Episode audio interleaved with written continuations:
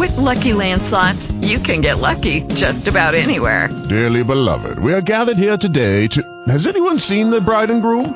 Sorry, sorry, we're here. We were getting lucky in the limo and we lost track of time. No, Lucky Land Casino, with cash prizes that add up quicker than a guest registry. In that case, I pronounce you lucky. Play for free at LuckyLandSlots.com. Daily bonuses are waiting. No purchase necessary. Void where prohibited by law. 18 plus. Terms and conditions apply. See website for details. Blog Talk Radio.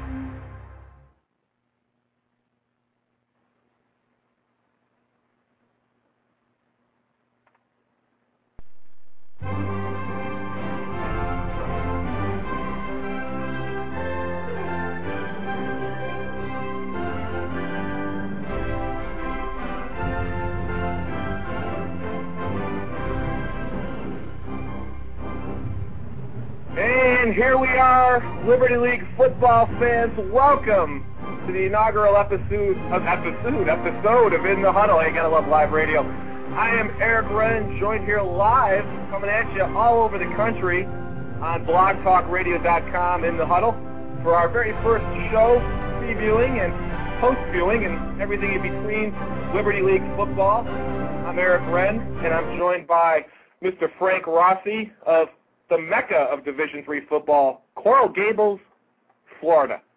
Where else to be, right? Where else but Coral Gables, Florida, with a Liberty League uh, quote unquote expert. I don't really claim to be that, but where else will we be coming from but Coral Gables? But nonetheless, Eric, uh, our heart, uh, once you're in the Liberty League, always lays inside the Liberty League, and that's why we're doing this show to promote the, these Liberty League teams the way they should be. Absolutely, Frank. Like I said, I'm, I'm, I'm monitoring the airwaves. We got chat windows open. That you know, if you want to, folks want to log in and, and ask us questions or listen along to that. We've also got a running stream of listeners. Frank, I got to believe we are filling a void in people's lives. Over 120 listeners live. Got about 17 in the chat room join us via chat, but 120 listeners, Frank. Who knew? Don't forget, don't forget to tell your friends and uh, you know teammates if you're a, a member of a team that we're going to be on an archive. Uh, so you know we'll be relevant technically until Saturday around 1 p.m. when kickoffs begin. So send your friends over to this site and you'll see the archive uh, sometime after this show is uh, completed. And we're going to try to put it up as a podcast. Uh, we're still experimenting with that a little bit, but as the season goes on, we're going to take the time slot of Sunday night at 7:30 p.m. for an hour or 90 minutes, depending on the week. We'll advertise it ahead of time, but nonetheless, we'll be on the air weekly until the end of the regular season, and then the postseason if it warrants us uh, continuing for that period of time. So, just a couple of housekeeping items. First of all, folks, we are going to take. We're going to have. A, if you saw on the uh, agenda, we've got a few guests uh, this evening. First guest we have is Jimmy Robertson, senior quarterback of RPI, quite a player, followed by Scott Green, head football coach of University of Rochester. Then we have Frank joining us from WPI, your guest. Yes, uh, it's going to be Matt Boudreau, uh, linebacker. He's injured currently, senior linebacker though, originally from the Rensselaer area. His brother and he both play for WPI, and both are injured. But they're going to talk about the WPI uh, RPI matchup and what it means the WPI season so far. So a lot of action, folks. We're going to do some interviews. We're going to do some previews, some post, uh, some. We don't even have that much time to devote to last week's action.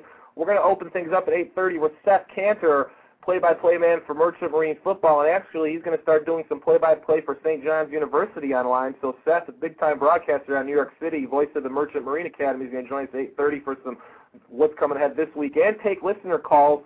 Just so you know, folks, the number for you to call in is 646-200-0576. Phone, we're not going to take any phone lines until about 8:25. And let's just remember, just a couple housekeeping items, folks.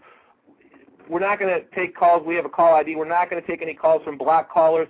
And this is a family program, so let's keep folks, things clean and, and, and respectful and above board. You know how it goes. We're making this fun for everyone. And Frank, let's just talk for a real quick minute why this show. I don't know if some of you might have heard us. Frank and I team up together for D3Football.com. I'd actually like to take two seconds real quick to thank D3Football.com, Mr. Pat Coleman, for promoting, and helping to promote and sponsor the show today. You might have saw his link online, and also to the SIDs for three of the Liberty League teams who actually managed to get the link up in time. St. Lawrence, Susquehanna, and our friends at WPI. So thank you all. I guess kind of going to call you our pseudo sponsors for today. We're not taking money, but we do take promotional uh, material, so we like to thank you. So Frank, you and I have talked about this. You're the play-by-play broadcaster for Union College football for many years, kind of a legend in the Liberty League. Uh, I, I played at RPI. I've done games with you. I've done games for D3.com. So I guess you could kind of say we understand the landscape of this conference. We're very excited about it. But more importantly, there's a lot of fans out there excited about this conference, Frank. Absolutely, and uh, D3 football, not to uh, cast a shadow a little bit here, but uh, coming into the season and their kickoff 08 web magazine uh, that they put together, kind of put a big separation between the Empire 8 Conference, which is the other dominant Division 3 football conference in New York State, obviously, and New England, and uh, the Liberty League. I believe Liberty League was somewhere in the 13 range, whereas the uh, Empire 8 was either third or fourth off the top of my head. I can't remember the exact numbers, that's a pretty big separation compared to most most years. And a lot of people are wondering why. And part of why we're doing this is to, like I said, promote these teams because I do believe personally that the Liberty League is better than the 13th best league in Division Three football this season or any season. It normally gets to sometimes even the consideration for a third team in the NCAA playoffs out of 32 teams to go to the playoffs. So there's got to be something to that. Last year they didn't fare as well, going 0 and 4 in all playoffs, uh, two NCAA games and two ECAC games. But that's you know at the same time you got four teams in the playoff game, so that means something. Absolutely. And excuse me, let me let's talk about that for a second. Not a great showing last year in the postseason. 0 and 4, some close losses, some not so close losses, two in the two in the ECACs, two in the NCAAs. But guess what? I mean, since 2003, you know, this is a team, this is a conference that's that's had some schools you know, make a run in the postseason, do some things, and, and show that it can play nationally. You know, as the season progresses, and each week, you know, we're going to follow the developing stories in the postseason picture. But this is definitely a conference that, top to bottom, it, it's a great story. There's great tradition. There's great teams. Uh, we picked up a, a member from Pennsylvania a couple years ago in Susquehanna to join some regional upstate New York teams.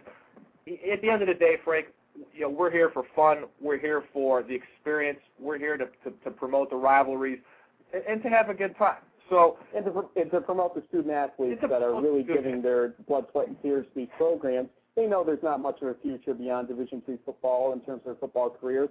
They're doing it for the love of the game, and we appreciate that fact.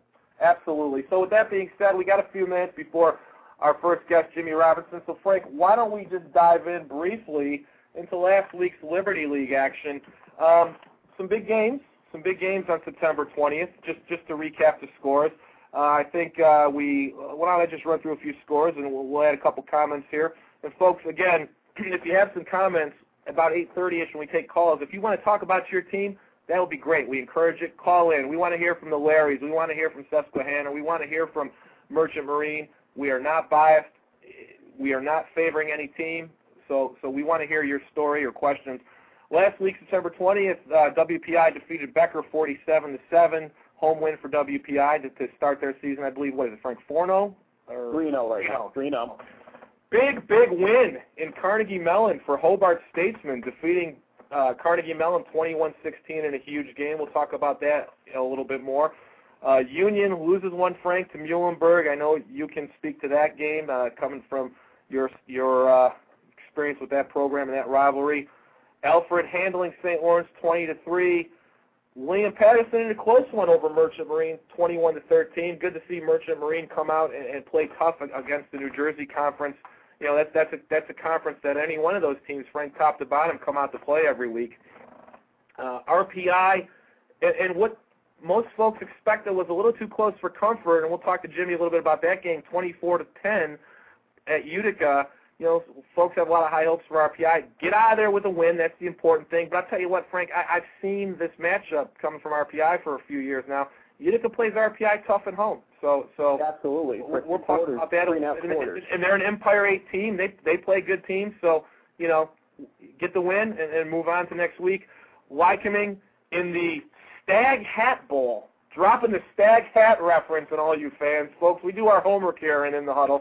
Beating Susquehanna 28-16. And in a wild one, we're going to recap a little bit with Scott Green, a big a big game in Western New York. St. John Fisher hands Rochester a loss 24-17 in Rochester. And uh, I, I know everyone is wondering what the heck the stag hat is.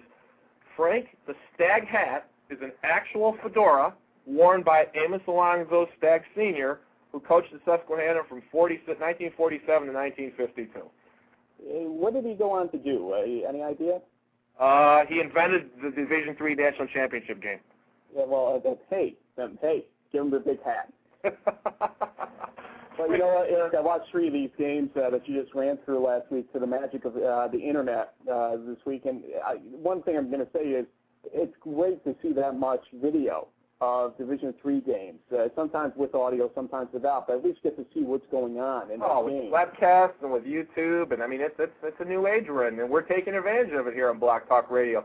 Hopefully someday, Frank, they'll come up with the the, the, the Frank Rossi golden headset games where you know they give away your headset that you use broadcasting.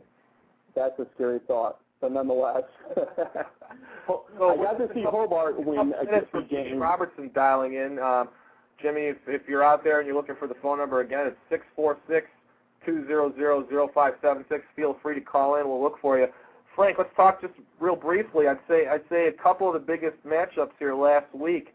Huge win beginning of the season for for Hobart against Carnegie Mellon, a team Carnegie Mellon last year that was all over the national radar. Yeah, I was just uh, going to bring that up myself. Hobart, Carnegie Mellon. I started watching that game in the second half, especially. It was a low-scoring game in the beginning of the third quarter to halfway through the third quarter. Then Hobart took, I believe, it was a 14 to seven lead on Carnegie Mellon. Carnegie Mellon responded. Uh, then Hobart later, uh, around the midpoint of the fourth quarter, I want to say, scored their touchdown to go 21 to 14, and they held off Carnegie Mellon that game actually gets a little bit of an asterisk because Hobart was forced late after a huge fourth and one stand. I think uh, Carnegie Mellon had penetrated to the seven or six yard line to try to make the uh, tying score happen. Uh, Hobart ob- obviously takes over the ball with its back to the end zone and loses a couple yards so that the punter would not have had 15 yards to kick. Now you're up by seven. The question is, what do you do? And Coach Krabs, because there was so little time left on the clock, decided to take an intentional safety and then get a free kick instead of risking getting that punt blocked in the end zone and landed on by Carnegie Mellon. And it works out in the end. Carnegie Mellon did have one opportunity with about three or two seconds left for a Hail Mary, but the quarterback was pushed as he tried to throw the ball, so it was ineffective and incomplete. And Hobart hangs on against a team which two years ago was 11 and 1 I, I believe was 10 and 0 in the regular season. Carnegie Mellon, 7 and 4 last year. It's a very good game for Hobart to win against a decent out of region opponent. Frank, you and I, intentional safety. Boy, that that is something you and I have been going around about for a few years now. The the question is, do you do you incur more risk by putting points on the board for the other team and giving them the ball back? I mean, you're betting on, you know, you're betting on defense there. You're betting on two things. Number one, that you're going to be able to cover the free kick sufficiently, but that's just as uh, big of a question as covering the punt. Even if the punt gets off correctly, uh, you're going to basically be kicking to the 40-yard line, as the best case scenario probably, and getting the ball over around the 30 by the time the run back is done, assuming that the uh, return does not break free. Now, with a free kick, you probably kick the ball to the opposite 40-yard line from the 20, and the question is, how good's your kickoff return coverage? A squib kick might allow you a better coverage, and then because there's so little time left on the clock, you're basically betting on one Hail Mary pass in that situation. This is something that most teams will do up by six points or five points, where it won't be able to affect them as much because it, it turns what would have been, you know, a touchdown and one situation for a win still into that. It's not affecting that. But with a seven-point lead, I've never seen it done before, but it made sense. I've heard it talked about before, but it made sense. Well, there you go. Some little strategery helped work out in the end. And just just of note there, Hobart gets the stud award this week for players getting Liberty League awards. Three of the four players on the Liberty League Player of the Week list happen to be from the Statesman. Just like to call out and give shout out. Good job to Justin Hagan, linebacker for Hobart. 21 tackles against Carnegie Mellon. He leads the Liberty League, and he's second in the U.S., averaging 16 tackles a game. So nice job there for uh, Justin and the Hobart defense. We'll talk a little bit more. We actually have on the line. We Want to keep you on schedule. Uh, I got. I don't. I don't see the name. I see the number. I got to believe. Uh, is that you, Jimmy? Yeah. How you doing tonight? Great. Jimmy Robertson, quarterback for RPI Engineers, four-year starter. You know, Mr. Mr. Offense for the Engineers. Won a lot of games over the years for that team. We we got about 10, 15 minutes to talk to you, Jimmy. Um, hey, thanks for joining us tonight. I know you're getting ready for a big week of practice against WPI, so I guess we'll just jump right in. Jimmy, how how are you feeling after that uh, close call late into the fourth quarter tight game at uh, Utica? I mean, we're feeling good right now, two and zero. Oh, you know, headed into Liberty play. You know, we can't be uh, you know more happy with being undefeated right now. But I mean, like you said, it, it was a close one. I mean, they came out. It was Utica's homecoming. You know, they really brought it to us for you know pretty much the first three quarters of the game until the fourth quarter. You know, they really they really gave it to us.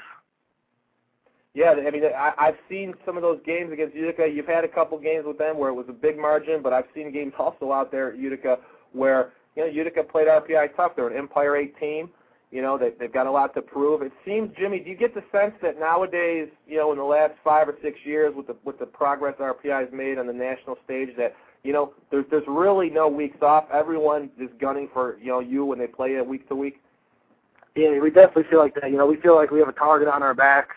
You know, teams in the league, out of the league, when you know when they see they're playing RPI, you know they circle that game on the schedule. But that's how we like it. You know, we want to get the best from every team because if we're getting their best, then that's just going to make us, you know, play our best in order to compete with them.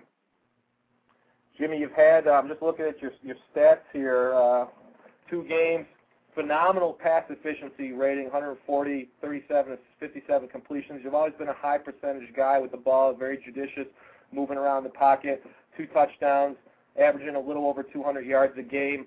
Uh, tell me, Jim, when I played at RPI, it, it was a pro style, you know, half run, half pass, kind of grinded out, meat grinder offense. How, how do you feel coming from high school to an offense like RPI's where you're sprinting out, throwing the ball around quite a bit? Does your arm get tired in that offense there, Jim? I mean, it, we, we love playing this offense. You know, that's the reason that, you know, pretty much everyone on this offense came to RPI, you know, to get out there, no huddle, spread offense. You know, we get to fling it around a little bit. I mean, we try to be balanced. We got some great running backs. You know, we try to be balanced 50-50, run pass. But, you know, it's a lot of fun being out there you know, spreading the ball around. We got playmakers all over the field. So it's a lot of fun. That's the reason, you know, I came to RPI. Speaking of that, you've had a chance to play with some great playmakers over the years. You know, coming as a freshman, playing with the John Branches of the world, the Jay Bernardos, the uh, the uh, McGowans. How how do you like this team? You know, your weapons you have this year. Are you able to still spread that ball around? Oh yeah, I mean we got a lot of playmakers. You know, starting with the offensive line. I mean the offensive line is doing a great job. Um, some guys that you know didn't play before stepped in in the first two games. You know, protected me. You know, they're really you know the you know cornerstone of our team. And then all over the field, running back Nick Costa, you know, is amazing. Receiver, you know, feel I feel real confident in all of them. Aaron Savazzi, Pat McCarthy, you know, Mike Phil, all these guys all over the field. They make my job easy. You know, they make me look good. I can throw them a two-yard pass, and you know, they can take it to the house. They make my job a lot easier. Well, it's great having weapons in, in the position you're in as a quarterback. It certainly gives you some choices. I know Frank. Uh, Frank, you've seen Jimmy play for a few years now in your role at Union. I'm sure. I'm sure you have a a, a question or two there for for Jimmy. Jimmy, how you doing? Pretty good. How you doing tonight, Frank? Good, thanks. Uh, and uh, you know, I actually got to watch some of that Utica game uh, through the magic of the internet this weekend. And before I actually watched it, I was watching some of the stats as uh, I, this was my week off covering Union's uh, games. And I found one thing kind of funny, uh, and I, I was wondering what was happening, and was it more Utica uh, bringing it to you guys in the first half or not? But at one point in the game, you had 10 completions, I think, out of about 12 attempts, so great efficiency, but only for about 60 or 70 yards, averaging just about six yards per completion, which is very low. And the question is, is the brand of offense that you guys are looking at this year because of the loss of some of your weapons more the short game, or was it just Utica bringing it to you and you were taking anything you could get at that point? Yeah, I mean, we saw some things in their defense, so we were just taking what you know what they were giving us. If they're going to give us a six-yard pass we'll take that all day. That you know that keeps us on course. We get six yards a pop, we're getting first downs, you know, every time. You know they were they were bringing it to us a little bit, so we were just taking what they were giving us. If that's a six yard pass, then then that's a six yard pass, so we'll take that. Absolutely. And then last year, I actually got to listen to some of the overtimes, uh, well, the two overtimes against WPI, and uh, we want to start looking ahead to next week's game, or this week's game, I guess, technically, against WPI, the Transit uh, Trophy, which uh, you guys can explain to me exactly what the Transit Trophy is, both being uh, RPI guys, I guess. I'm going to let Jimmy explain that. I know it's just this metal thing you look through that kept falling off the wood block. have they have they repaired that, Jimmy? Is it is it screwed to the block now? Yeah, it's it's, it's screwed on. You know, it's it's an antique right now, but you know it's hanging in there. Don't raise it over your head, whatever you do, uh, if you win it uh, this weekend against WPI. Then, but last year WPI, another team that wasn't necessarily expected to bring such a big challenge, ends up taking you guys to double overtime. Some people say RPI was lucky to come out of that game with a win out of WPI on the road. Uh, what happened in that game? Uh, give a self-evaluation uh, from that game, and what do you hope to change coming up against WPI this coming weekend? I mean, WPI is a great team. You know, last year we went there on the road. Uh, it's not an easy place to play. I mean, it's a rivalry game. You know, everyone's gunning for that Transit Trophy. So we went there. You know, they came out a little more excited than us. We were a little flat last year. You know, they were bringing it to us, bringing the heat. I mean, offensively and defensively. You know, they were doing what they wanted at will. Um, so this year, you know, we just got to go out there, execute our game plan, and hopefully uh, we can have a little better outcome, you know, than going into double overtime. I mean, they're a lot better than last year, though. It's not going to be easy. They have a couple All-Americans on defense, um, good all-around defensive line, linebackers, secondary. You know, you don't really see uh, many glitches in their defense right now. So, you know, we're going to have to be, you know, on our game extra hard. You know, we come out like we did last week versus Utica, I don't know if we're going to get a win this week. So, you know, we've been preparing, you know, for everything that they're going to throw at us. Well, you definitely say all the right things, Jim. Um, you know, and, I, and Frank, I know you probably have another question, but I just want to make the comment. When you have a rivalry game, you know, anyone listening in our audience, everyone has a rivalry games. RPI has a few of them. You know, you you throw these records out the window. You see it in the in the Dutch Shoes game, but I'll tell you, the Transit Trophy as an RPI player, that's a tough game, man. You know, having played it a few times myself, I, I don't ever ever remember going into to Worcester or having them come into Troy and, and be done with that game and think, boy, that was a piece of cake. I mean, I mean, Jimmy, I'm sure you could say the same thing. They definitely have have RPI circled on that calendar, especially when RPI is contending for the Liberty League and the NCAAs every year. Yeah, I mean, of course. I mean, the three years I've been here, I mean, my freshman year, I know we were down at halftime. We had to come back in the second half. Sophomore year, I know it was real close. We played in some uh, tough weather up here in Troy. Then last year, double overtime. So I mean, three years I've been here, you know, it's been some some good competition all three years, and you know we're expecting the same thing. I mean, we want them we want them to have their best games, and then we have to play up, you know, to compete at the level we want to compete at. You know, be one of the top teams in the Liberty League, one of the top teams in the nation. You know, we need to be on top of our game. If they're on top of theirs, then we have to do that. Hey, Jimmy, uh, your career obviously uh, uh, for RPI uh, purposes will be over after this year. You've had a prolific career as Eric led into uh, coming into this uh, segment. And, you know, I got a couple questions more about you and RPI. And, uh, you know, this weekend, for instance, uh, it's the final opener at 86 Field what does that mean to you personally, having 86 Field uh, go out with you basically this season, and does it bring any extra emphasis to your games coming up this season? Yeah, I mean it's it's a goal of ours every season to go undefeated at home. You know, we don't want anyone coming onto 86 Field and beating us here. Um, you know, it's something special this year for all the seniors. You know, we were taking some you know some pride in being the last class ever to play on you know this, the historic 86 Field I mean, some teams come in here, it's the field in the middle of campus, not the best field, the, the grass is muddy, stuff like that.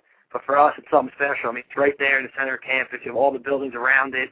Game day, it's a great atmosphere. People are up on the on the walkways of the, some of the academic buildings. So, I mean, you know, we're honored. To be honest, we're honored to have, to be the last class to play on this field because it is something special in our eyes. Are you going to take a piece of the sod with you, Jim? Excuse me? You gonna take a piece of the sod with you? Yeah, we might have. I think we're all gonna have to take a piece of the sign, you know, put it in our backyard, show our Hopefully, show our kids hopefully someday. you're not digging it out of your face mask. Hopefully it's something that they're cutting up nice, got a little plate for you. so let me ask you something. Uh, RPI, um, when you're getting recruited out of out of Iona Prep, multi-sport athlete, downstate guy, um, I guess you know having having played at RPI and played with some great quarterbacks, and you're evaluating your college choices.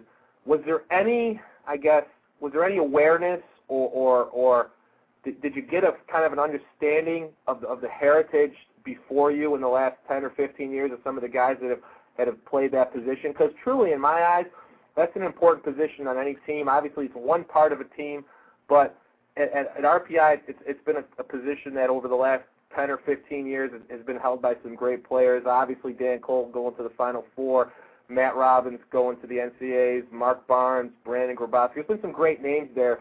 Do you kind of feel that you're part of something there, or, or are you just doing your own thing? Or I'm, I'm just kind of curious how you treat that as far as as far as heritage in the school. Yeah, no, I definitely feel feel special to be part of that elite group. I mean, like you said, the guys Matt Robbins, those guys, and then Dan Cole. I mean, he's been quarterback coach now for the past four years for me, so it's something special with him. You know, he played here, was the best quarterback ever to play at this school. You know, probably nobody will ever be better than him here. So him, you know, I'm learning from him these past four years pretty much the things he did to get to the Final Four in '03. He's trying to teach me still to this day. So I definitely special to be, you know, part of a group with guys like that. Is there a little friendly rivalry? Does he come out and pass Skelly and kind of you say, you know what, coach, this is how it's done now. You know, I'm new school and kind of show, show him up a little bit. Yeah, we tried. I mean, all the QBs we tried, but he still comes out there every year and he he shows us up. I mean, his arm is something I've never seen before. He comes out there and rips it 75, 80 yards. We're all standing there in awe.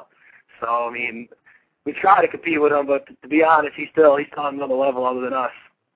Well, in our in our last couple minutes, we got about two more minutes with you. I know Frank has a question, and then uh, you know I'll kind of take us out. So uh, Frank, you know, back to you. Jimmy, I know you still got uh, probably about what uh, seven, at least seven uh, games in your career. I know you're hoping for 12 uh, more games at least in your career, which would take you right straight to a championship. But at least seven more. But let's say your career ended today at RPI. What would your biggest memory be, your biggest accomplishment be in your own mind that you'd walk away with from your years at Rensselaer? Oh man, that's a tough question. I mean, there's a lot of memories. We're I mean, preparing last you year, job interviews, Jimmy. yeah, right. I mean, last year winning the Liberty League was something special. I mean, the guys on the team last year, some of those seniors were, you know, some of my best friends. So that was probably something special right now. Maybe the most special thing winning the Liberty League. But then, I mean, even games last year like the WPI game, coming back to win in double overtime, the Hobart game, we drove down with, you know, 40, 50 seconds left. Games like that, games where you have to fight extra hard and you come back and win with a minute to go. You know, those are the drives in the games that you're going to remember for for the rest of your life. Yeah, you speak of that, Jimmy. I remember coming, you coming in as a freshman. You guys, they changed the format around. See, we, I come from an era where there was no automatic qualifier, no conference title to win to get you in. Right. It was a 16-team NCAA field. You know, it was a little different. Mm-hmm. So the, the Union was in the middle of the season. I remember you guys coming in, first time it ever happened, all the marbles were on the table. Your freshman year, you win that game. Whoever wins that game against Union RPI gets the NCAA playoffs. Here you are, a freshman guy. At that point in time, did you think, hey, no big deal. It's going to be like this every year. You know, I come from a winning program. I'm at a winning program. I mean, what, I'm just really curious. As a freshman, you showed a lot of poise, won a lot of games with that team. What What is the biggest difference between your game then versus your game now? I mean, I think it's just confidence. I mean, knowing the offense more. I mean, freshman year I had guys like Jay and John Brantz, like like you mentioned before. You know, they were the leaders of the team. Now, as a senior this year, I have to be more vocal and be a leader. And just like those guys were to me, I have to be that leader on and off the field for our younger guys. So I'm more of just a leader this year. And, you know, I have to be the one out there in crunch time. The ball's in my hands. I have to make my team expects me, and I expect myself to be able to make the play in crunch time. Like Willie Beamen at any given Sunday, Jimmy, you get a play called in you don't like, you you switch up in a huddle. You do that? Excuse me? Like like in like in any given Sunday, the quarterback Willie Beamen, you know, he calls the play, he didn't like it. You you kind of change plays, or you, you stick with what's called. I, I mean, we, we stick with what's called. I mean, me and some of the receivers, the running backs, we got a couple plays drawn up, you know, that we've created that maybe one day we might have to go to. But you know, for now, we, we stick to the game plan. Well, the last game of your senior year, Jimmy, you know, maybe that's the time because then you know, you know, there's not much they can do, right? Yeah, exactly. Last play, maybe comes down championship game. You know, we got a couple plays up our sleeves that we, you know, messed around with before and after practice. So maybe we'll have to, you know, throw one of those out there. Well, I, I got one other question. It's a very important question, and, and then we're going to let you go. I'm sure you got a lot of homework to do. I'm looking at stats here, Jimmy. I see that you have a brother that played football at quarterback at Susquehanna. Yes. Yep. What's what's up with that? A Liberty League rival, brother? Come on. I, I mean, we actually it was some bad luck. He actually graduated the year before Susquehanna joined the Liberty League, so one more year and we would have went head to head as starting quarterbacks, RPI versus Susquehanna. But unfortunately, you know, we didn't get that opportunity. But probably better off for my parents though, because then they would have to pick a team. So probably better off. yeah, that, that that would probably kind of cause some challenges. When I played at RPI, we had we had a receiver, uh, Jimmy Lerner from Massachusetts, who played for us, and he had a twin brother, Brian, who played for WPI, and it was the freakiest thing. I didn't even know he had a twin Really? brother, and you're shaking hands after the game, and I look and I say, "What the hell is he doing on the other side of the field with Yeah. WPI uniform on?" That freaked me out, man. Yeah, that, that is crazy. We, we really appreciate it, Timmy, because you know what? Yeah. You've given me Achita, you've given me Achita so many years calling union games, obviously, but at the same time, I do respect completely your stats and your record at RPI. The numbers speak for themselves, and you're a quality individual. Uh, just from this discussion, everybody should be able to tell that right from here. Absolutely, Jimmy. I got a T-shirt I wore last year in a couple of your games that I have to throw away because it's got like ketchup stains from where I jumped up at the last minute when you was out against Hobart or WPI, and I spilled my my lunch all over me in excitement. I mean, you definitely get have, have given have given the fans a ride there in Troy, and it's been a pleasure following your career. You're you're a class act, a great player, and truly one of the elite players to ever play at that program. So so congratulations. Good luck the rest of the season. Hopefully we'll have you Thanks a on. lot. again. Thank Yeah, you so definitely. much for joining us. We're, we, you know, we're happy to have you. Thanks a lot, Eric. Thanks a lot, Frank. Take care, Jake. Thank you. Have a good night. You too. Good luck with the rest of your year. Thanks. So, Frank, a true class act in the Liberty League. Jimmy Robertson, quarterback from RPI. You know, we did one of the things we did not talk about, Frank, while we're waiting for Scott Green to call in, and hopefully he didn't get caught up in uh, some practice stuff. Obviously, that's the risk you run with with uh, coaches nowadays. It's, they're they're busy preparing for a big game, but uh, I'll tell you, Frank. Last year, following RPI, I mean, every week was a nail biter, right? Hobart. Yeah, it, rem- it reminds me Union 2005. Uh, to go undefeated, you're going to have these incidents uh, where you might lose a game. It's going to come down to the last minute or two, and that's what proves good teams from great teams and makes you 10 and 0 or 9 and 0 at the end of the season. Absolutely, and, and I give Jimmy credit. I give the RPI coaching staff credit for continuously being able to develop th- their players and a guy like Jim. You know, coming in at, at, to a season when you have high hopes and, and having a question mark at quarterback, right? That's always a dicey situation, whether you're the New York Football Giants or, or a high school. I mean, you like to be solid at your key positions coming into the season. So, you still there, Frank? I'm still with you. Okay, that was Jim. I'm sorry. So, so anytime you enter a season and you're trying to compete for for for postseason, and you have question marks at a very critical position like quarterback, that, that's a scary prospect. No one knows what to think.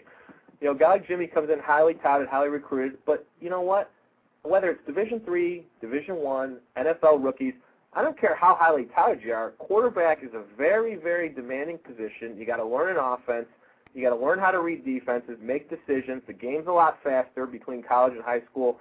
So to step in as a freshman, lead your team to have a shot at the NCAAs at the end of the season. Eh, I mean, obviously he had a lot of help with the John Branches and, and the Jay Bernardos and, and a cast of characters, but I'll tell you what, I, the first game I ever saw him play, I said, who is this guy? He can throw the ball. He can make decisions.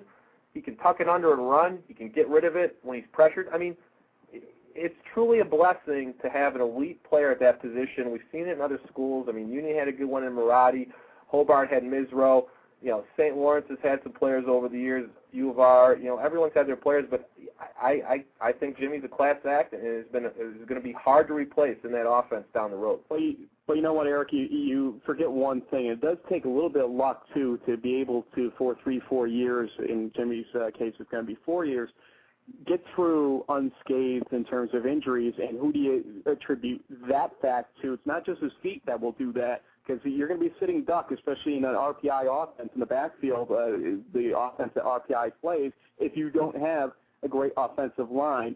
And it's just as important to fulfill the true potential of that quarterback that you've highly touted, et cetera, et cetera. Make sure that they get through every game on their feet, walking off the field, not on their back somehow.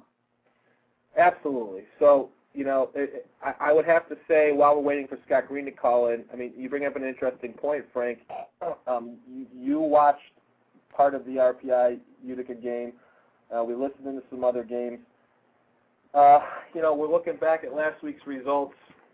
Um, some some some some very, I guess, early season nail biters, some telling contests. You know, wh- where do we go from here after week after week three, Frank? Where Rochester loses a, a close one to Fisher. RPI pulls away in the final minutes away from Utica. Hobart shows us something against Carnegie Mellon. But more importantly, what did Union show us or didn't show us against Muhlenberg, Frank? Well, you could look at it two ways, honestly, uh, and uh, I'm, I'm not going to tell you which way to look at it. I'm just going to put it out there. The two different scenarios to look at. Union was a team and is a team because of the way schedules uh, work right now that comes off of Springfield into Muhlenberg every year.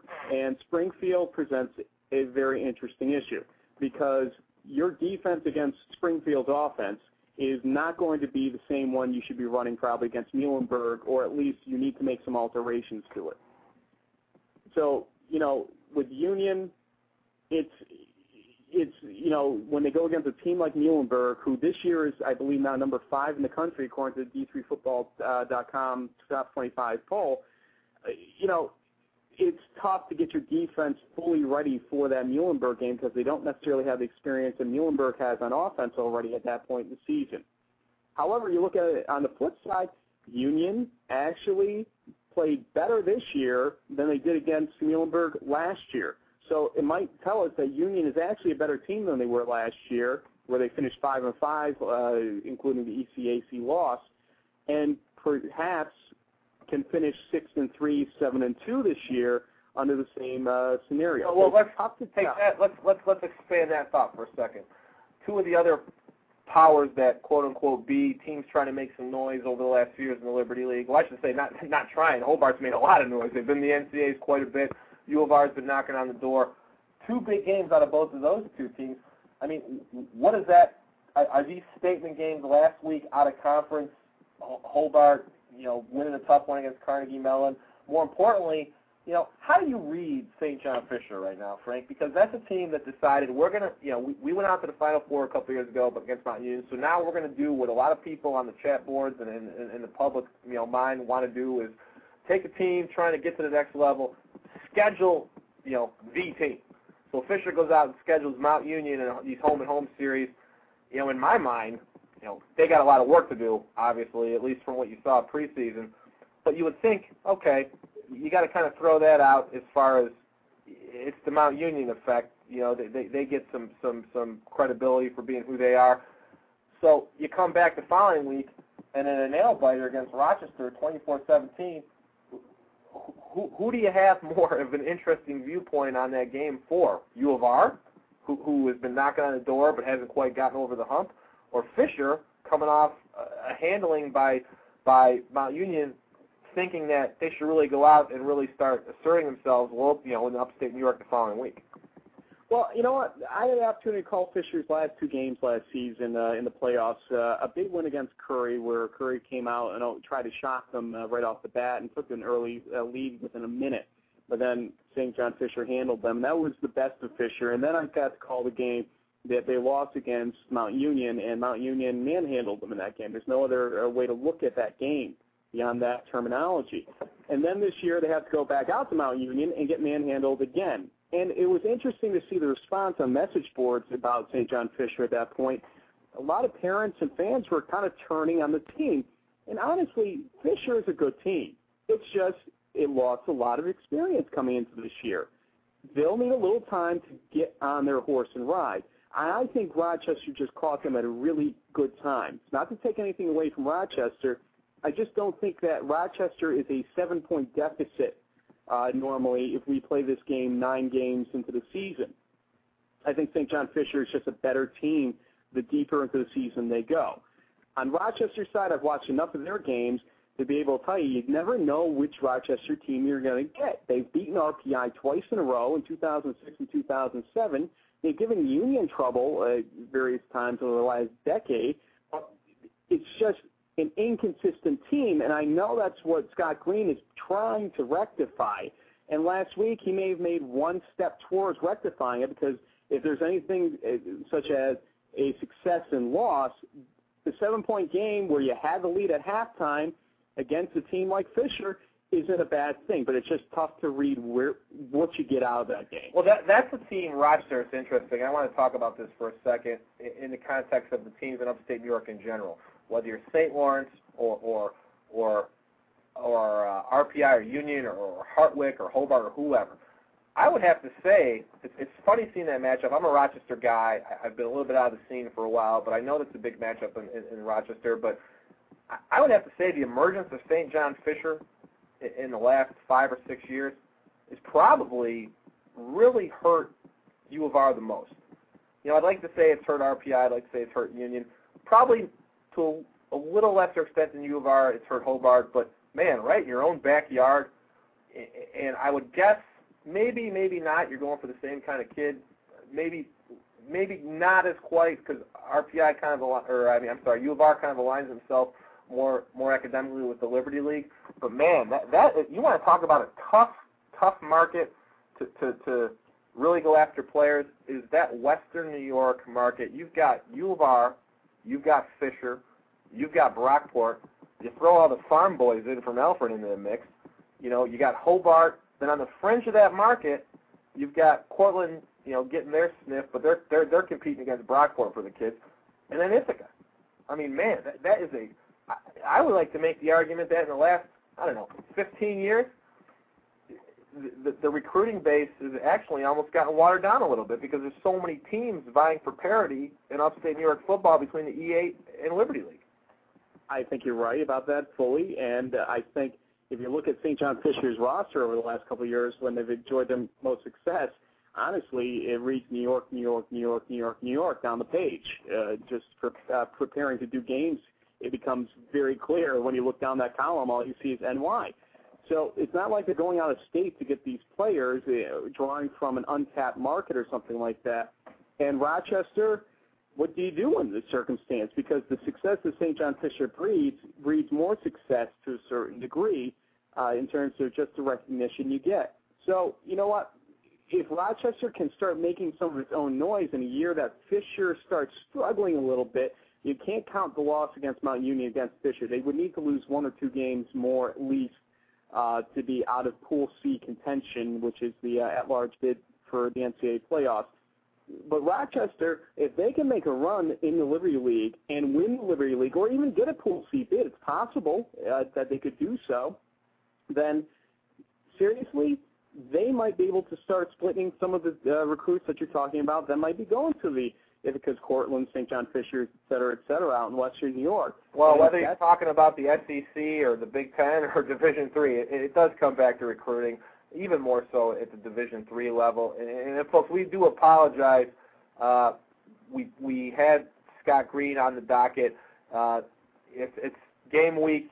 Things run late. We are definitely going to get him back on the schedule. He's a very, uh, very gracious, uh, uh, energetic coach. So we, uh, I believe we, in about another minute, I believe that's Matt Matt Boudreau on the phone. But, but you know, here's one comment on, on, on U of R observation. I mean, I, I had the privilege of playing against them. Great school, great facilities, well known, just like you know every other school is. It's got a great academic reputation in the Liberty League. You know, here, here's the thing about Rochester. I mean, they they they had a lot of influence on the national scene in the '80s. Even in the early '90s, they went to the NCAA's That's a team that historically, at least from an RPI person's standpoint, had all the advantages. Had a great facility, had a great academic program, had a lot of money in the institution. That's a team that, if you if you wipe the slate clean, Frank, you would say should be competitive and should be competing for a title every year. Would you agree? At least in the Liberty League. Yeah, you know what? I, I've been doing this for 14 years, and I've said it myself so many times about them and St. Lawrence, to be honest with you. And it's just not come to fruition yet. They've sh- surprised in one or two isolated games, but the should be competing. You got to show me more for that. And I with tell you. you, great point, Frank. I love the Larrys in St. Lawrence. They they have teased me. They have they have enticed me. They're the Arizona Cardinals of the Liberty League. Every year we say they're going to break through. They've got a bunch of talent. They've got all the resources. They're a sexy pick. They're going to make some noise, and it just doesn't happen. The Larrys don't break through, but of course they break through at the expense of say an RPI, where RPI might drop a game to them. But I tell you, that's a team we you know against Alfred. That could have been a statement, twenty to three. They're just not putting it together, and, and I'd like to see that. I want to see that parity. I want to see, you know, I want to see St. Lawrence come out and give Union, give Hobart, give RPI a game because to me that's good for the league. And St. Lawrence has put together some beautiful facilities up there, well ahead of the time that the rest of the league started joining them uh, in that, in terms of their just student gym, their football stadium. Uh, Appleton rink is always just uh, an old uh, style rink that they want to keep that way up there. But I mean, the the whole complex is beautiful. It's a tough school though to recruit for, no doubt about it. Location, location, location. They teach me my uh, master's program down here in real estate. Well, St. Lawrence has that issue more so than Alfred probably does in a lot of ways because at least Alfred has some crossroads leading to it. St. Lawrence is basically you either go through Lake Placid to get up there or you go through the heart of Watertown, Fargo, York. baby, Fargo. Well, I'll tell you what. We are about two minutes past eight fifteen. We have a Yep. caller patiently waiting. Five one eight area code. Is that Matt Boudreau? Yes, Matt Boudreau. How's it going? okay, I I got you live here on the air, Matt. This is Eric Ren with Frank Rossi. You know, I did a lot of talking with Jimmy Robinson. You know, I'm going to let Frank kind of steer this, but I would just like to say thank you for joining on a busy Wednesday. Yeah, no problem. It's good to be on the air. Matt, Good to be uh, representing you WPI. uh, uh, WPI, RPI coming up uh, this weekend. Uh, you yourself, uh, let's talk about your status currently.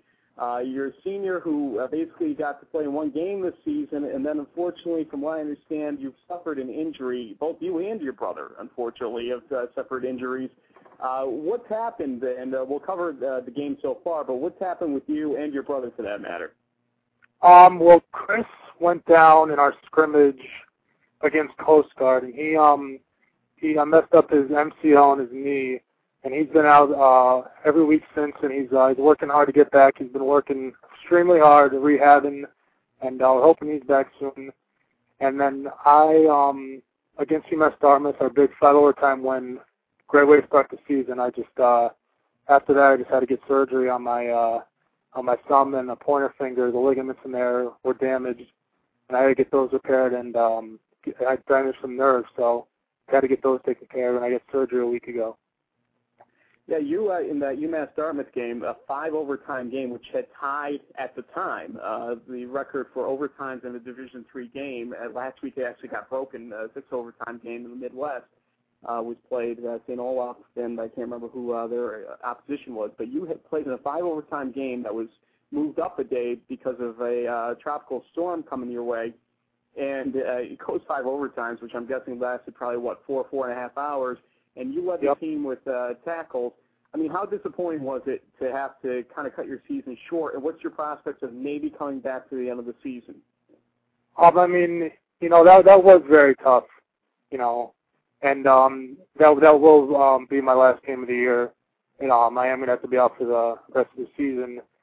But I mean, I guess you know it was a good way, I guess, for me to end this end my season. I guess with my you know with my friends playing as hard as we can, and um, I guess that game. I mean, the years, the last few years that I've been here, we've lost those type of games, and for the first time, it's um, we've come out on that winning end, and that just you know it shows the hard work of you know the entire coaching staff, all the players coming together, working hard, and you know it really paid off with that that win.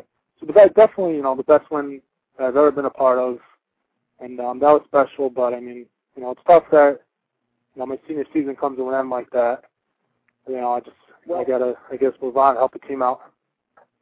Yeah, I mean, what kind of role uh, do you want to play this year? I mean, you've had a couple games since that game, but your surgery obviously was taking precedence uh, over the last couple of weeks. What kind of role are you going to play uh, for the rest of the season now with the injury?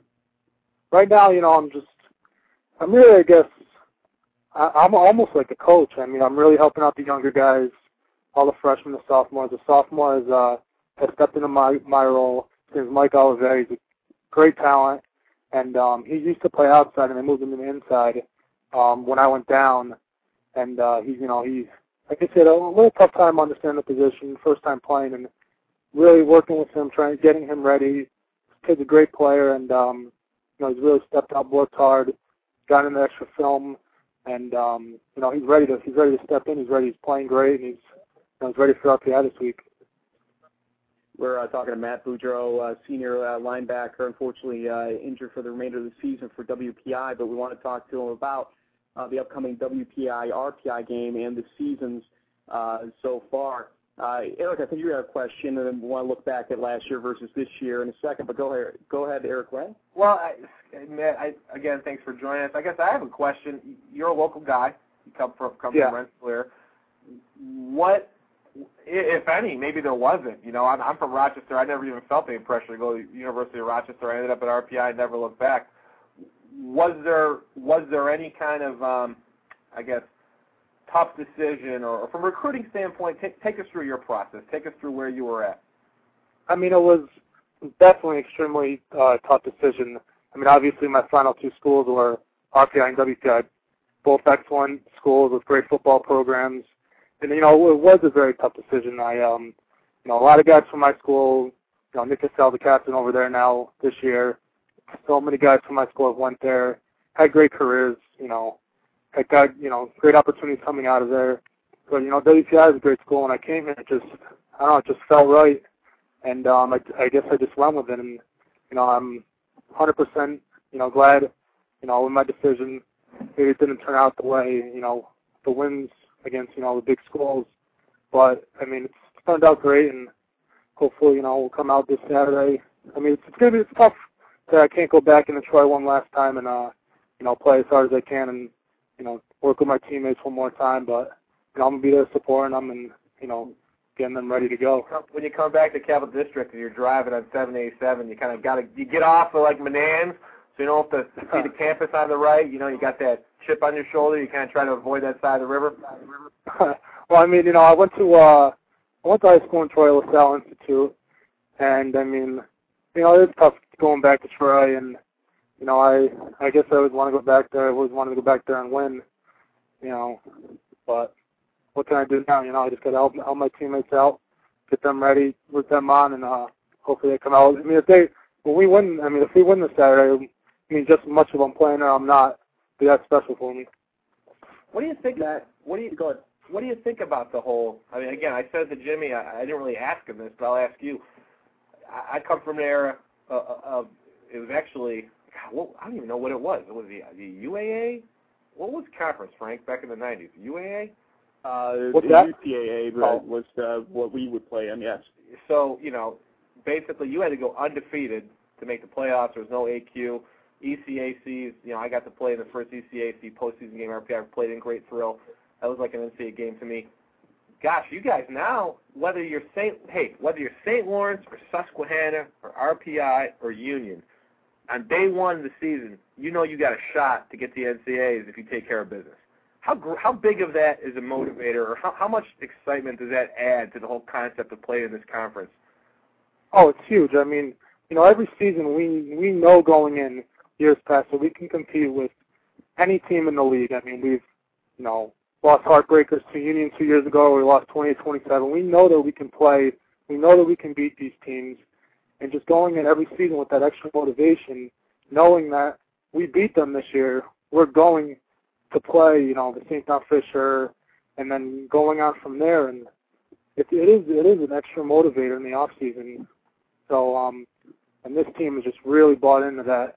I really think um, this this is the year for WPI football, and uh, everyone's bought in, all the coaches, all the players, and they're all working on the same page to get that next step. So, so we're all about the fans here, man. This is a new experience for us. We're, we're Yeah. trying this. It's a new talk show. We're trying everything different. There's a lot of, just so you know, we're up to 195 listeners. Okay, I gotta Uh-huh. believe a lot of these people are average people that maybe have never played football, don't know the deal. Take us through what an average Thursday looks like. Let's assume you're not hurt. Let's assume you're practicing. What would you be doing tomorrow? What's your tomorrow look like? Well, I mean, you know, like every other college student in our league, every other, you know, Division three, Division one college football player, we're going through a full day of classes. Our focus is there. Nothing else matters. We're getting through the school, getting through the work, and uh, right when we're done, it's focused. We're going in the film. We're getting on the film, scouting RPI, picking up the tendencies, and we know they're doing the same thing. And then from there, we'll practice. I don't know about six o'clock. We're getting in there. From there, it's just complete focus, knowing that you know in two days, you know, we're going into every, every week at, at our school. We say we're going one and zero. Each week is the biggest game of the year, and um, so Thursday practice is extremely intense. Putting our last few things, working on the last few, um, you know, whatever to get us ready for that week, and um, it's just real intense practice. And then you know, like I said, you come back from practice, back to school, getting back doing your homework, and uh, and then you know, come Friday, it's just like I say that, but Well, Friday's the toughest. You know, you just that, that, that's remind the- game, but that's the fraternity of football, and you don't realize this till you get out of here and get a little older. I mean, w- you know, you're not playing on full scholarship. You're you're not going to the NFL. I mean, I, I hope you are, but odds are no one at this level is. yeah. So Yeah. you, you don't realize this till you're out of it ten years, because there's not a day that goes by where I wouldn't put the pads back on and line up. So the beauty of this is you want to kill Union, you want to kill RPI, you want to beat those guys. But at the end of the day, there's not a lot of guys that can do this. This is this, is the hard stuff. It was if it was easy, everyone would be doing it. And a lot of people don't realize this level, and that's why we wanted to have this show and, and promote these you guys. I mean, you know what? You're in class. You're taking some kind of business or engineering or math or whatever you're taking. Guess what? You got a full course load. You got practice. You put as many hours into a day as some guy at Notre Dame does. So my hats off to you. My hats off to the players of every team in this conference. You are the you know you guys are, are, are the salt of the earth. You make the world go around. So it's a pleasure having this show. This is why we're doing this. No one understands as hard as you guys work, as, as, as except the people that you do this with, and the guys in other teams. You know, it's, it's a common respect. It's a great league. You know, I just want to make sure I, I, I tell you that. My hats off to you, Matt. No, I do appreciate that. I mean, like you said, it is that common respect. You know, right now all we're thinking about is beating RPI, but at the end of the day, we're all college football players. We all have our, you know, heads knowing that, you know, at the end of the day, we're still we're college students, and we need to get that education done. And from there, you know, like after after the game's over, you know, we're still, you know, we want to beat them, but you know, there's bigger, you know, the bigger picture too, along with that. So. I, I told Frank I was done, but I want to ask you one thing. I, I, I told you I had 100 and something users. What do you think of this whole format? You guys, you guys, your teammates know about this. You guys excited about having your own conference talk show? You guys got you got listeners out there? What's that? I said you guys excited about having having your own conference talk show? We got a lot of you Oh, listeners. it's unbelievable. This is great. This is awesome. I mean, I've been on the phone talking to everyone, telling them to get on it. My parents listen on it. I'm on my dad. I know a lot of people are listening, so uh, it's, it's pretty awesome. 197 users to be exact right now. 28 of them in the chat room. So I'll tell you what, man, this this is a good thing. We got listeners from everywhere. Yeah, everywhere. it's great. Well, it's I, great. I'm staring. here- I'm staring here at our soundboard. We got a guy from Brazil. oh So wow. uh, I'll tell you what. I see a five eight five number. Frank, I think we have Scott Green. Well, let, let's uh, Frank, let's don't look you at the game this weekend a little bit for one second because uh, we let him off the hook on this a little bit, but he, you know, it's the return to Troy technically uh, for you, Matt. I, I'm guessing you're going to be making your, your ride out there. You know, last season it was 4 and 0 start and not such a hot finish for WPI, admittedly. Okay, 3 and 0 start this season. Comparisons are being made. What makes this season different? And then we'll look at RPI.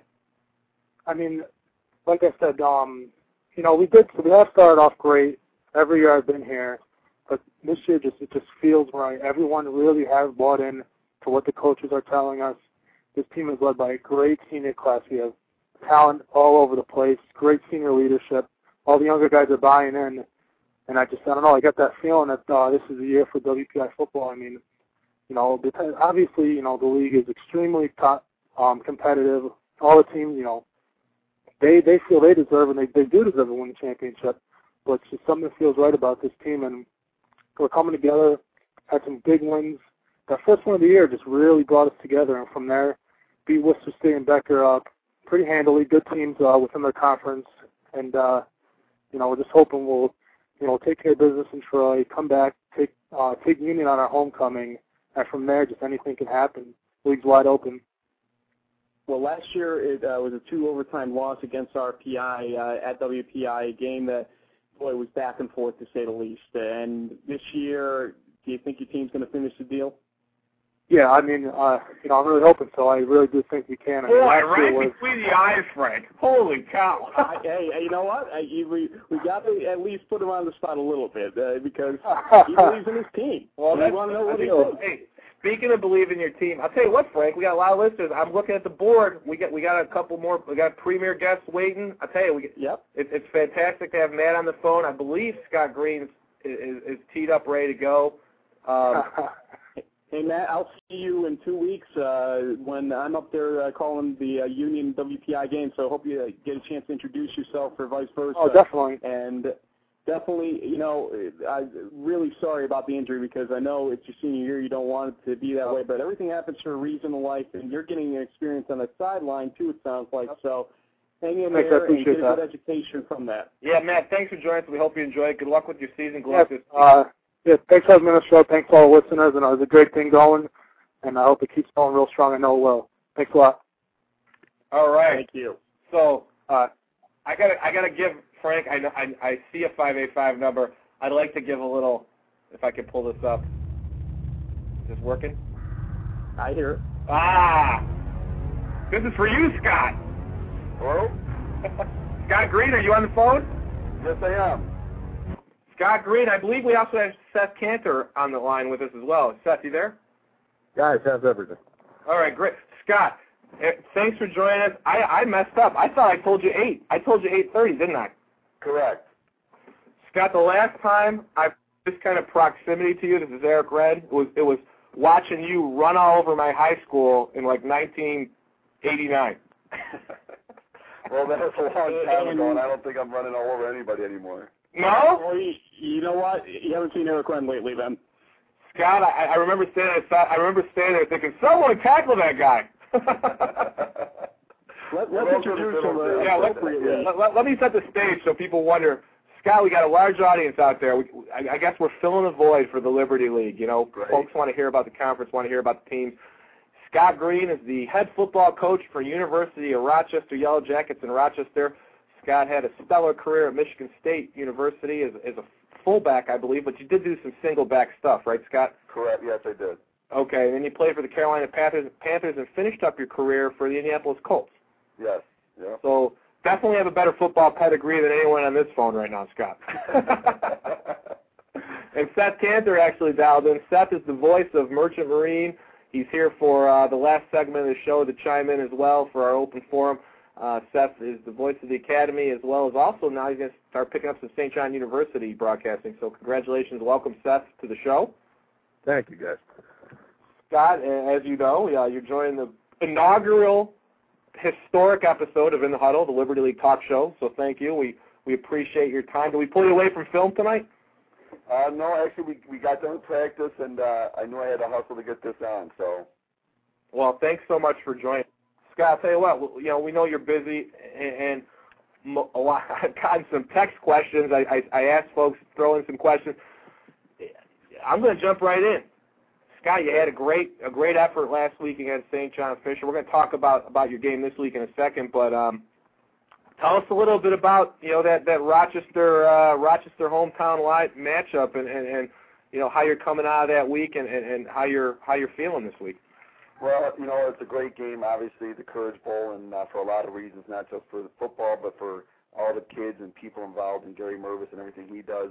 But when you get down to it, and, and now we play on Saturday night, um, the kids that line up on that football field want to win. And obviously, our kids at Rochester, the seniors, really wanted to win because they, they've never beaten St. John Fisher. And, uh, you know, we thought in the game that we had a good opportunity. I mean, our kids were playing hard, they were playing physical. Uh, but St. John Fisher is a very good football team and in the end, you know, we fell short. But overall, we were happy with the effort our kids gave, and uh, obviously, it would like the outcome to be different, but it wasn't, and now we just got to get ready for this weekend.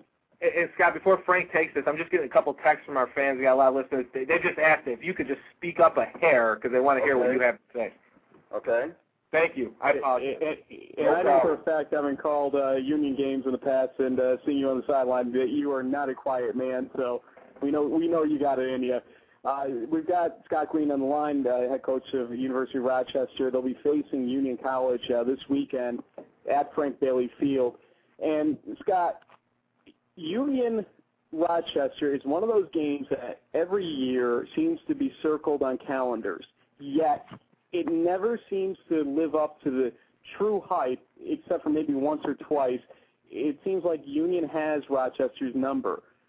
I mean, Well, how accurate I mean, is that, and what's going to happen this year to change that? You know, coming off the Fisher game, we have to focus on Union, and uh, for whatever reason, our kids have not been able to get by Union. And listen, Union's a great football program. They have been for a long time. So uh, we're trying to get our football team to that type of caliber. And obviously, playing the Liberty League, you got to face teams like Union week in and week out. So we know it's on our kids. Listen, you played great against Fisher. That's not good enough. Now for this weekend, you better be able to come and match it and be ready to play a good football team in Union. Scott, one other question for you. We talk a lot about scheduling of non-conference opponents uh, across the Liberty League, and your schedule is actually one that people circle as kind of a great schedule to have non-conference-wise because you're playing some hefty teams at times. Uh, You, you, you've got a good division, let's say, of uh, you know medium power versus high power non-conference opponents. I mean, St. John Fisher crosstown rival rivalry game. You might not have much choice in that, but if you were to personally schedule your non-conference games, would you retain them the way they are, or do you think they should be changed at all? Well, you know, that's a great question. Um, obviously, you would love to have success earlier, especially through the program. And depending if you're playing a lot of freshmen or upperclassmen, if you're playing a lot of young kids, you know, you'd like to schedule some easier games. But you don't know that going into, you know, two or three years down the road what type of team you're going to have. But personally, from a program standpoint, I want our kids playing the best competition out there. And I think playing Case Western, who was an NCAA team last year, uh, playing them early was a great test, and then playing Fisher. So it's a it's a tough schedule because now you're playing your first four games are brutal. When you got Case Western, Fisher, UPI, so you know realistically you can sit there and look at it with a young team and say, you know, what, we could be 0 4. And does that really help you as a program? Probably not if you're looking at wins and losses, but to have your kids grow up, does it help you? I think so, yeah. Well, I'm going to put you on the spot. This is Eric Scott with a question, though. That being said, you know, everyone has a different philosophy. Some teams want to go outside their conference and, and really bite the bullet and play the big names. Other teams want to, you know, give themselves a test but not really bite off more than they're ready to chew. Can you learn something from scheduling a team that you know at the end of the day, you if you play your game, you shouldn't have a problem with? I mean, can you learn something from an opponent that maybe isn't going to push you the way an elite team is? Well, I don't, I don't think so. Yeah, if you expect to win already before you play the game, then what have you learned? I mean, you have to go out there, and when we play opponents that are going to challenge us week in and week out, now we know what type of football team we are and, is, and what type of coaches we are. And, you know, we're all trying to play to get to the NCAA tournament. I mean, that's our goal. So if we're going to get there and try to win, then we need to play those types of teams during the year. And if you can't beat them during the season, well, then you don't deserve to be in the tournament anyway. So to me, you know, I know our schedule is tough, so to get a test early, I think it prepares us for the Liberty League because it's so challenging. Hey, Scott, after that game, obviously you had the lead at halftime. What was the feeling in the locker room? What do you say to your team so that they're not so disappointed as to not be emotionally ready to jump right into a week of Union College practice upcoming? Well, I mean, obviously that's a game that you want to win and you expect to win every time you play it, and uh, it is disappointing. So now you have to get the guys. Listen, you, you gave your best effort. You know, if, if we could honestly say that we gave our best effort, which our kids did, we made mistakes that cost us the game, but the effort was there. So that's what we were looking for from a program standpoint. And getting ready for Union, we told our players, listen, here's the film. this is the same team that went down the field and scored on the first drive. So if you can do this once, you can do it every time. This is what we mean when we play Union. So I got a question for you, Scott. This is Eric again, and I, Scott, we don't mean to be hogging. If you got a question for Mr. Green, feel free to chime in. But here, Scott, you played at a, a Big Ten program, Michigan State Division One, where you know obviously there's, there's no playoff, there's, there's no there's no setup like there is in one double A through three. I, just from a personal standpoint, wouldn't you kind of like to have this setup when you're playing up at state, and, and from a postseason standpoint? I would. I think that'd be great. I mean, you know, you play your games and obviously you go through your schedule, but you know, having this setup where now you get the tournament type of playoff system, I think obviously would be great for football. I mean, I know the big bowls and there's a lot of money that's involved with that, but you know, I think a lot of people would love to see you know this type of tournament. What's the biggest difference, Scott, you see between your days as a player in the Big Ten versus uh, Liberty League football? And I, and I and I ask that from the standpoint of the casual fan turns on TV and he sees, you know, Notre Dame this week against Michigan State, and they're thinking, boy, no one works harder than, you know, Michigan State and Notre Dame all week. Is that a fallacy or what? I mean, I mean, you guys put the you punch the clock no different than Syracuse or Michigan or Michigan State, right? Listen, I'll be honest with you. Coming from seeing Division One and then coming here in Division Three, I have the utmost respect for these student athletes that play this game, and I absolutely love this level because you appre- these guys appreciate playing the game, and that's what's great. I mean, at the Division One level, everyone has their ambition of, you know what, I want to get to the NFL, and there's nothing wrong with that.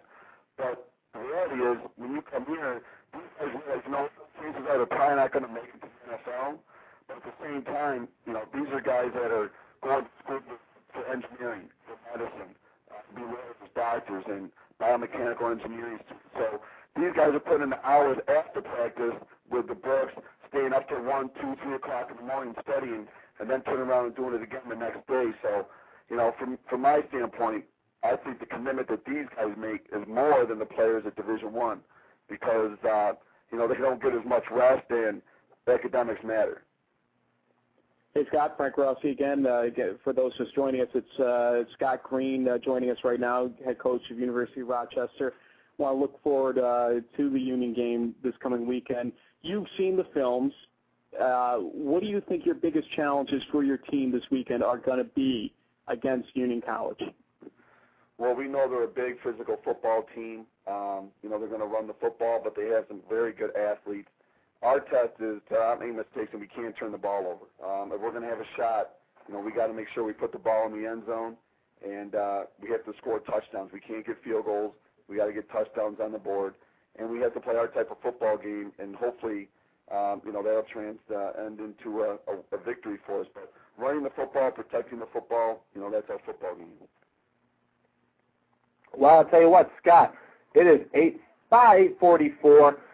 Um, I don't. This is Eric. I only have one last question for you. Be, being a Rochester native, actually Canandaigua. I guess you really don't call yourself a Rochester guy per se. If you're from Rochester, you're Canandaigua. You know, it's, it's, it's still different, right? You're out. You're out the east side of town. I'm I'm from the west side, so Canandaigua's Canandaigua. But does it does, does it give a little extra incentive, or is there something a little extra you take coming back to Western New York, having that great career you had, you know, making a name for yourself, coming back home to your home and, and trying to do some good things in town? I love being back here, and I mean, yeah, there is incentive because I think first of all, the, the level of football that is being played in Division Three is tremendous, and I wish more people would tune into watching uh, you know, college football games at this level because there's some great athletes out there and there's some very good coaches and some great football being played. You know, I understand, you know, we're playing on Saturdays and uh, there's high school games, so people are tied into that. But uh, if they get a chance, they should come out and watch us. But I, I love it. I think the incentive is great. Um, Rochester's a great area. But the league we play in, the Liberty League, and what you guys are doing with the show, I think is terrific, and I hope it grows. And uh, you know, mine to hopefully get back on your show and uh, I'm, I'm sure I'm going to have to win a few games in order for that to happen. Hey, real quick, and Frank's going to jump in. How the Braves looking this year? How how how how's how's Canandaigua doing? You know what? They're actually doing really well right now. Um, you know, they're uh, They just won their last game. They had a great game against McQuaid early in the year. They won that. Uh, they're off to a very good start right now. So hopefully they can keep that up going into the Finger Lakes. You know, I, I, I see this team definitely making sectionals, and hopefully they can make some noise in sectionals. You must have that pipeline, Prime. Boy, no one's going to recruit them better than you. I hope so. If I'm not getting kids from Canandaigua, then I'm in trouble. Hey, Scott Green, uh, we really appreciate you joining us, head coach Rochester. Thank you for uh, being on our inaugural show here of In the Huddle, and we uh, hope that you can join us again uh, another time. And best of luck this weekend with your team against uh, Union College. Uh, Frank, hey, I appreciate the opportunity and good luck with everything. Thanks, Thank you. Let's uh, move over to Seth Cantor. Seth, you still with us? Guys, yeah, that's a tough act to follow. Former Big Ten player and an NFL guy, but I'll do my best. What are you talking Yeah, about, you- Seth? You- You're calling Big Big East basketball soon, so you know you're in your own right. You're going to be uh, big time uh, coming up. I'm looking forward to it, but my big claim to fame is joining you guys on the inaugural show, so I really appreciate the Oh, opportunity. I have one question for Seth for all of our listeners. Did you ever get that garbage plate? Yeah, I did. I love it. You know, that's one of the that's one of my all-time favorite delicacies. I've had the opportunity to travel throughout the Northeast and throughout Massachusetts, and we're going up to Rochester this year. And that's the first thing I'm looking forward to. Before I check into a hotel and get settled in, I'm getting myself a couple of garbage plates, get to my game prep, and then we'll go there for Saturday's game. There are about there are about 150 listeners right now saying, "What the heck are they talking about?" Uh, it's, it's a Western New York thing. Seth, Uh-huh. Seth, Seth, what do you what do you think of the uh, Liberty League talk show, man? I think you guys are doing a tremendous job. I know there's been a great following. I followed the post patterns on d3football.com. I know Pat Coleman's done a tremendous job with that. And I think you guys are doing an outstanding job by branching out. I think there's a great demand for this. You can tell by the interest on the inaugural show. And I think the fact that the show's going to be on Sunday nights, you know, there's going to be a lot to talk about following each weekend. I think that's going to be a great opportunity for people really to express their views. And I know as a broadcaster, it's going to help me in my preparation for each week's game as well. Well, we expect you as a regular regular contributor. Actually, Frank, I'm going to let people know our phone number. We have about 12 minutes, according to my switchboard remaining, is one six four six two zero zero zero five seven six. Again, six four six two zero zero zero five seven six. We got about 12 minutes left. We're in the huddle in the Liberty League. I'm Eric Ren. I'm joined by Frank Rossi and Seth Cantor. Just a little mood music for a second. This is the inaugural episode of In the Huddle Liberty League talk show devoted to everything Liberty League. That's my plug right there. oh my! Hey, uh, let's uh, move, Seth. Uh, since we are running out of time, we have four games on this weekend's schedule, and we're going to save your game that you're going to be calling for last and talk to you a little bit more about that one uh, when we hit it. But let's start getting a little prediction going uh, here and uh, see how we all do with these four games coming up. Now, folks, we're not rooting for any team by saying this or uh, it, you know the following. It's just our best guesses uh, upon the information we have in front of us, and good luck to both teams, we say. So don't take this as favoritism or anything like that. And the first one I have up on my list, and it, we've had participants uh, from both sides, is WPI RPI, the Transit Trophy. Seth, what do you think about that game? I think RPI is I think RPI is a solid pick for that game, and you know they've been able to put it together over the last few years. WPI seemed to run that option offense very well, but it seemed as if the schedule's gotten tougher for WPI over the last few years. It's gotten very challenging for them to win some games, so I'm going to go with RPI in this weekend's contest. You know what? It, this is a tough one because WPI last year taking them uh, to double overtime. I should actually reverse that and say RPI took WPI to double overtime because RPI was down and a lot of people feel should have lost that game. And uh, Jimmy Robertson, who we had on uh, earlier, helped to engineer, no pun intended, for either uh, team there, uh, a major comeback that allowed for a victory in the end. I think it's going to be a very close game. I will side with you on RPI. We can't let Ren call uh, this game because, unfortunately, uh, or fortunately, depending on uh, I look at it, he's an RPI guy, uh, so I won't pick a Union game. He won't pick an RPI game unless it's Union RPI. So uh, we've got two votes for RPI. One seems to be a little bit closer than the other in uh, philosophy, though. And you know, guys, Can, can I I vote? just No, you can't. Hey, just so you know, 204 listeners right now. Well, let's go to Union Rochester, 1 p.m. on Saturday. Union hosting Rochester. We just spoke with Scott Green. I gave a little bit of uh, analysis about Union earlier in the show. Seth, where do you see that one going? I think it's going to be a very close game. Obviously, Rochester has had trouble responding to Union over the last couple of seasons. I think it's going to be a very close game, but I think the edge goes to Union right here, as always. I can't call this game. Ren, it's you. Union Rochester? Oh boy. Wait a minute, where's this game being played again? Let me see this. Union. I'll tell you what, here's what I'm gonna do. I'm gonna I'm gonna think about this for a second and I'm gonna say, eh, I, I'm gonna go with something very empirical here. I'm gonna go by how I felt Scott Green sounded in that interview. He sounded fired up. He sounded like a guy that knows how to motivate his kids. They just lost a tough game against a, a, a national, you know, team on the national radar. I'm going to have to go with with the, the the Yellow Jackets, the Honeybees there, the Yellow Jackets. So you call for the upset. I'm calling for the upset, baby. I got Okay. the, I, Swami's got the crystal ball on. Again, I'm not rooting for. I, I'm not. I, I don't have a bias towards any team except if it's on the east side of the Hudson River. But hey, listen, in that game, I truly think RPI's got the formula. I really, or RPI. What is wrong with me right now? I think U of R has the formula in that game this Saturday. Seth, what's wrong with Ren? Could you give us analysis on that? Well, I've had some time to travel with him. I haven't been able to figure out the guy yet, but now I'm starting to see Hey, why. man, hey man, remember this is Division Three Blog Talk Radio. I have a real job during the day. I sat in a conference all day with like 300 people handing out trinkets at a trade show, so my my, my brain's a little fried. Hey, right now Listen, you got 300 people listening, so uh, Well, what's the difference well, right two now? to be exact right now. Okay, Susquehanna Hobart. Now that's an interesting game, and we all three can call this game because uh, we have no uh, dogs in the fight. And Seth, this is tough. Uh, not so much in terms of I, I think there's a clear winner, but when does Susquehanna wake up?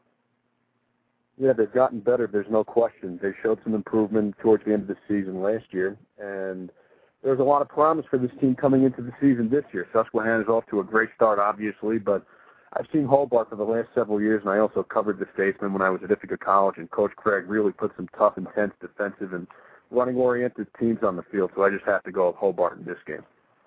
No, You know that and the when I- head coach from Susquehanna has 99 career victories.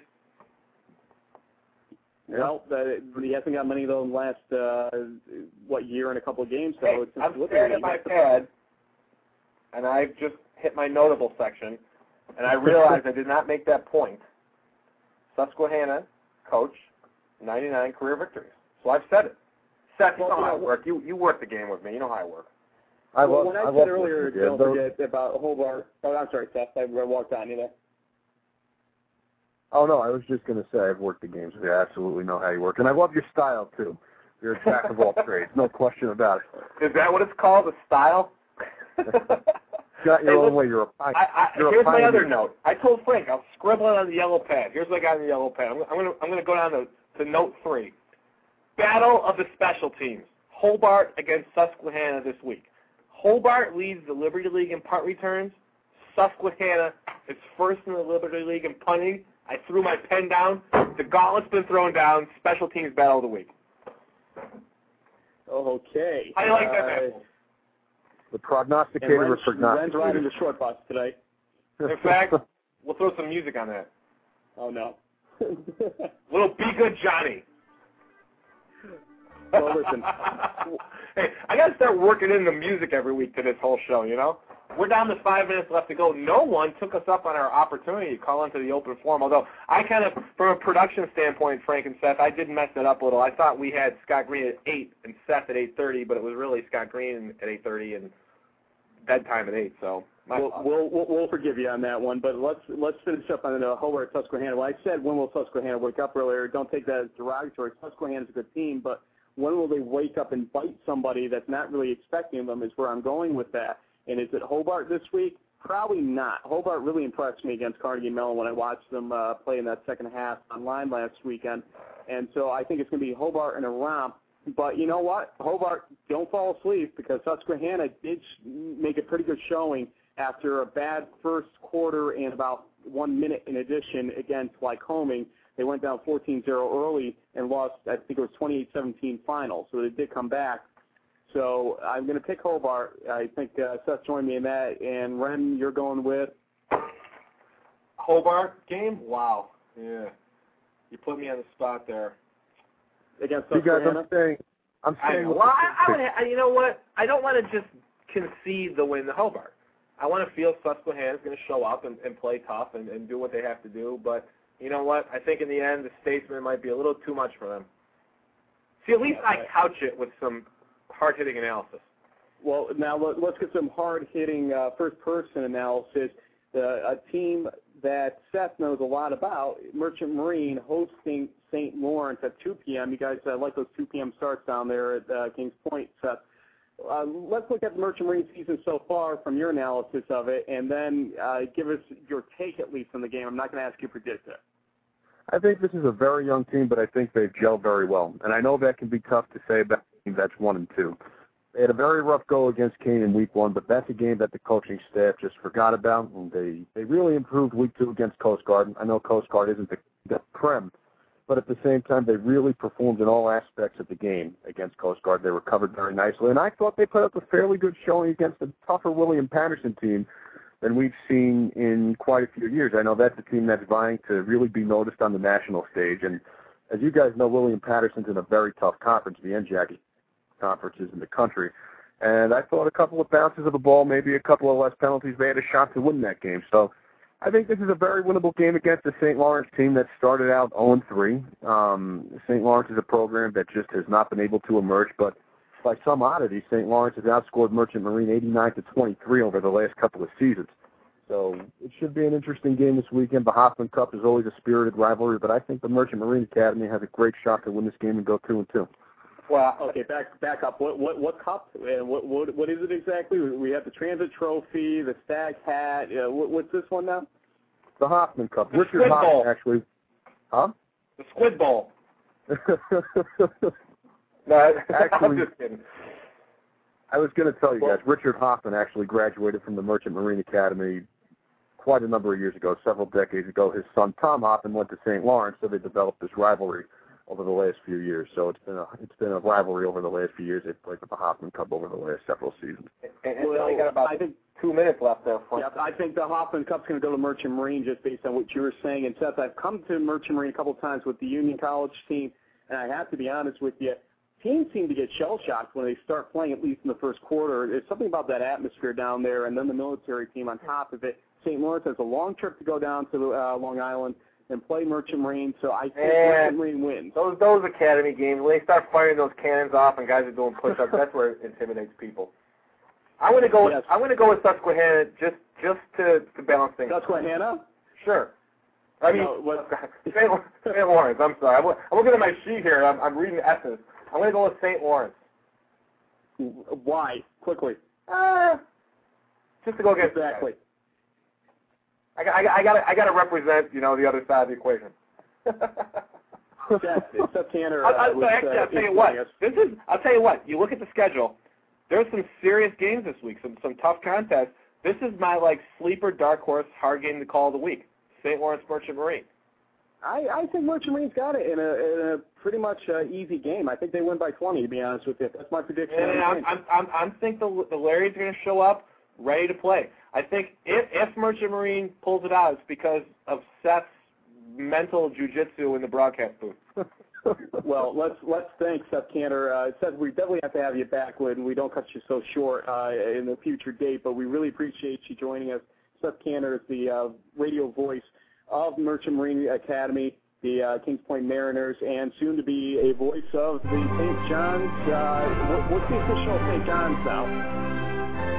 Going to be women's soccer, doing a women's soccer game tomorrow, filling in volleyball here and there. So I'm looking forward to it. Well, we appreciate you joining us, and uh, good luck this weekend on the game call. Ren? Hey, this is the inaugural episode of something that we think is going to be a great thing.